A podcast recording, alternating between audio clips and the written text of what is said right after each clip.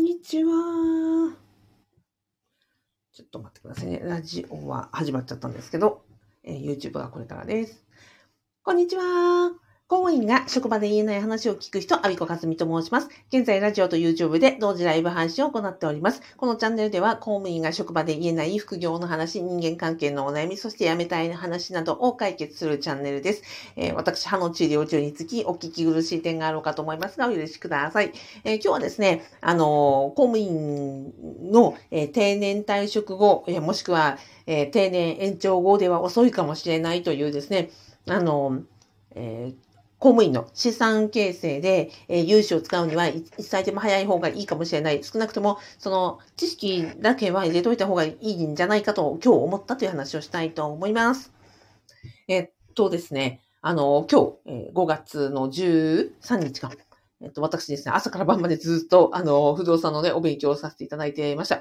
えっと、えー不動産実務検定1級のね、講座を、えっと、受講するにあたり、えー朝からですね、早朝から宿題をやってですね、えー宿題をやって、あ、ここに、えっと、宿題をやってですね、えっ、と、朝から10時から、えー6時過ぎまでの講座を受け、で、その後ですね、あの、自分の仕事場に戻ってきて、あの、大野康弘さんのですね、えー夜のあのセミナーで、えっ、と、夜のね、不動産のまたお勉強させていただいてました。だからもうね、今日は朝から晩までずっと不動産うん付けだったんですね。あの、はい、ご一緒させていただいて皆さんありがとうございました。あとはね、あの、不動産実務検定の講座ではね、あ、あゆこさんですかって言われて、ツイッター、あの、フォローしてましたって言ってくださって、あの、本当にどうもありがとうございました。あ、メロピノさん、ありがとうございます。お疲れ様です。という、まあ、一日だったんですね。で、えっ、と、その中で、うんと、まあ、私が本当に今日一番思ったことは、ああ、でも、年齢がい一歳年を取るほど、できることって少なくなっていくんだな。特にその融資という面ではね、うんと、年齢って本当にクリティカルな、あの、要素だなと思ったところでした。なので、うんと、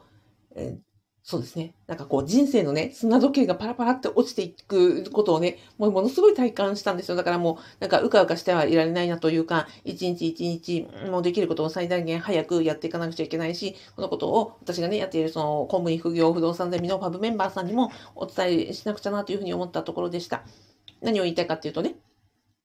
あの、不動産投資を始めるにあたって、えっ、と、私がね、最初にそのお伝えをしているのは、まずは01をするときに、やっぱりね、あの、借金を、多額の借金をしたりとか、そういうのって怖いから、やっぱり安心安全な公務員だからこそ、まあ、練習物件という、うんと、経験値をね、積むところからまずは始めましょうと。で、怖くないところから、その、借金とかせずに、えーちょ貯金の範囲内で始めてみて、で、次に、あの、またステップアップしていきましょうよという話をしてるんですね。で、私は今回その自分自身で練習物件を買ってみて、今月、あの、家賃収入が入るところですと。なので次、こ今2棟目をね、買おうと思っていて、アパート、融資、義務機関から、えーさんに、えっ、と、融資をお願いをして、要は借金ですよ。借金をして、で、えっ、と、自分の、え貯金、自己資金といいますか、自己資金と、で、えっ、と、融資を組み合わせて、えっ、と、アパートを買いたいというふうに思って今ね、動いているところなんですよ。で、今日の、その、そういう話もたくさんあって。ね、と不動産投資を、まあ、要は大家業をするにあたって、えっ、と、融資を引く金融機関さんからお金を借りてやるということは、まあ、非常に、あの、ですか、安全に、えーやるという、うんシミュレーションのもとにやるのに非常に合理的な手法であるということは分かっていて。で、その、どんなね、あの、いい借金、悪い借金がありますから、ちゃんとこういうね、あの、シミュレーションシートとかデータをとかを入力したり、ちゃんとリサーチをしたりとかして、自分のね、あの、マネープランとか、ライフプランとか、うんと、自己資金とか、そういうののね、計画にちゃんと合っているかっていうのを収益性とか安全性とかをシミュレーションした上でやるんですよっていうのは、ちゃんとお勉強をしてました。で、その中でね、あの、今日一番刺さったのは、どんなに素晴らしい物件、どんなにいい物件をね、見つけてきたとしても、どんなに自分が貯金をしてね、自己資金を貯めたとしても。でもね、金融機関さんに、じゃあこういうね、あの物件を見つけました。じゃあこういうね、あの自分も貯金しました。これだけね、シミュレーションしました。これで貸してくださいってお願いをしたとしてもですよ。あの、年数が、例えば私今48になりました。48の私がお願いしますって言いに行くのと、全く同じ貯蓄額、物件で、えっ、と、お願いしますって。例えば一回りさん36歳の方がね、同じこう窓口に行った場合には、じゃあ、えっ、と、金融機関さんとしては、若い、ね、若い方の方に貸したいわけだし、若い方の方が、その融資年数といって、例えば、えっ、ー、と、10年借りれるもの、15年借りられるもの、選択肢がね、どんどんその年数としても、あの、選択肢が増えていくと。要は、年を取れば取るほど、ね、残りの人生の年数は必ずに減っていくわけなので、私が例えば今言ったとて、うん、まあ、35年ローンは絶対無理なわけですよ。48だから？35年ローンだったら何 ?80 何歳とかなら無理じゃないですか。だから、えっ、ー、と、今の年齢でもしいたとしても、例えば10年かもしれないし、うんと、まあ、完全に断れることは何にしてもですよ。でも、若ければ若いほどそれだけその融資年数という選択肢の幅が広がり、で、その未来が長ければ長い人ほど、えー、お金が借りやすいというのはもう、もう、純然たる事実なわけで、ああ、これを痛感したときに、ああ、もう本当になんか、あの、これは、一日でも早い方がいいこと、えー、だし、1ヶ月でも1年でも早い方がいいことのだなっていうふうに思ったって痛感したっていうところでした。なんか私自身も1日も早く実践して、で、その体験とその学びとともに、あの、ハブメンバーさんにお伝えをしなくちゃなというふうに思ったというところです。で、このね、うんと、ことを、うん、聞いてね、今日も思い出したのは、あれですよ、ダイウィズ、ダイウィズゼロっていう、誰でしたっけ？さっき調べたんだよな。あの、ベストセラーの本がありましたね。え、ビル・パーキンスさんっていう方の本で、え、ダイウィズゼロ、あの、ゼロで死ねっていう本ですよ。要は行動経済学の話で、うんと、お金の価値というのは、その年齢によって違うものなんだと。例えば、うんと、例えばね、そうですね。1000万円のお金があったとして、これを30歳で使えることと、えー、50歳で使えることと、70歳で使えること、同じ1000万円を使えるということであっても、もうこれが100万円でもいいです。100, 100万円というお金を30歳というので使えるものと、えー、50歳で使えることと、70歳で使えることでは全然意味が違うと。要は30歳でもしその100万円を使えたとしたら、その時の体力とか経験値とかをもとに、その100万円を使えることがよ、より、あの、価値は大きいわけだし、その後の人生、例えば人生100年時代において30歳で経験できたことを何かに使ったとしてましょうよ。例えば旅行に行くかも、海外旅行に行くかもしれないし、何か留学をするかもしれないじゃないですか。そしたらその100万円を使って旅行したり留学をしたという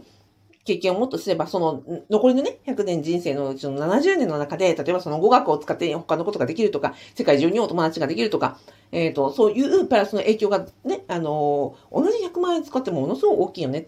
でも同じ100万円をね、70歳でも持てたとしたとしてもですよ。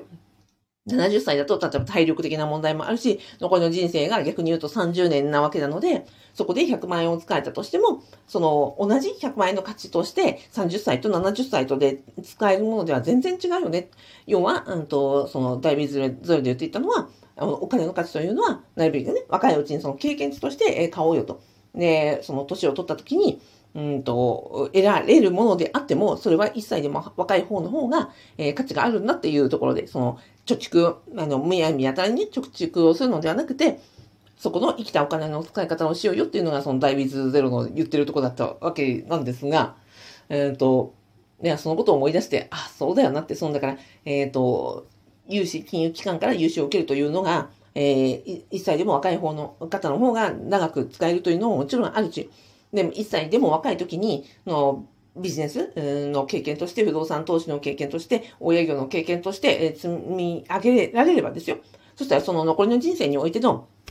まさにそのお金以外の経験値というレバレッジであるとか、えっ、ー、と、事業としてのあの経験値であるとか、その人の人生の成長度合いとしてもですよ。全然違うよなと思った時に、ああ、もうなんかね、えっ、ー、とう、うかうかしてはいられないというふうに思ったところでした。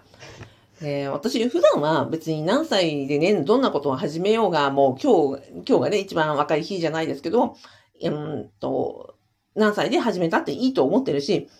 いつだって遅いことはないというふうに思ってる派です。だけれども、うんと、三つだけね、今回の融資もそうですよ。もう三つだけこれはね、人生はね、一ヶ月でも早い方がいいことがあると思っていて、今回のね、融資、そして投資、あの、えっ、ー、と、インデックス投資とかのね、そのお金を、えっ、ー、と、運用する方の投資、あれもね、あの、若い方、年月が長ければ長いほど有利ですからね。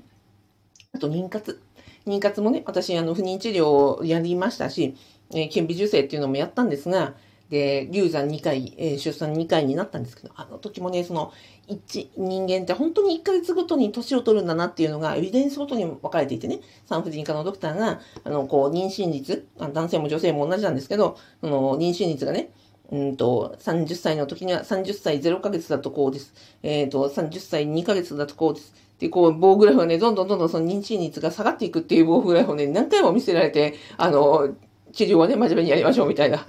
あの、早いうちにやりましょうみたいなのをコンコンと言われたんですけど、ああ、そうかと。人生のほとんどの大半の、もう多分99%ことは年齢関係なくいつでもやれることにね、あの、いつでも始めることに価値があるとは思いますが、でもこれだけやっぱり年齢が味方したりとか、年齢がシビアに関わったりとか、うんと、チャンスが広がるということは、えっ、ー、と、あれですね、融資、融資、投資、妊活、この3つはやっぱりね、あの年齢シビアに関係あるなというのが今48歳の体感でございます。で、今日のね、あの不動産の、えっ、ー、と、実務検体1級、そしてあの、大野康弘さんのね、お話を聞きまして、あの、金融機関への融資というのは、やはり、えっ、ー、と、1ヶ月でも1歳でも若い方がいいなと。そしたら、その後の人生、自分自身の人生もそうですし、まあ、例えば家族を守るとかね、うんと、大切な人に引き継いでいけるわけじゃないですか。あの、不動産という財産とか、金融資産という財産は、自分が守りたい人に引き継いでいけるものなので、あそういうふうに思ったら、やっぱり、あの、はい、うかうかしてはいられず、えー、宿題は早めにやろうというふうに思ったところでした。はい。ではでは、えっ、ー、と、こんなことを学び、えっ、ー、と、実践し、えー、やってる、あの、私のですね、あ、ご案内をしたいと思います。えー、アビコカスミの副業不動産ゼミというのをやっておりまして、えっ、ー、と、今ね、60人ぐらいのメンバーさんと一緒に、えっ、ー、と、不動産の学び、そして実践を、えー、楽しながら、楽しみながら01を作るというのを頑張っております。えっ、と、もしご興味いただきましたら、動画の概要欄とラジオの説明欄に無料動画セミナーをつけておりますので、よかったらご覧になってみてください。はい。えっ、ー、と、あ、YouTube、メロピノさんありがとうございました。あと、ご視聴いただいた方もありがとうございます。あとは、えっ、ー、と、ゆかさんありがとうございます。今日ね、あの、そんなんで、朝から晩までずっとあの、不動産のお勉強だったので遅くなりましたが、えー、今日中にライブ配信できてよかったです。はい。ではでは、今日もどうもありがとうございました。明日、母の日なのかな？でしたっけ？なので、えっ、ー、と、全国、あの、お聞き、ご覧の皆様、えー、お母さんの皆さん、えっ、ー、と、お疲れ様です。ご自分に、えー、ハートマークを送ってくださいね。はい。ではでは今日もありがとうございました。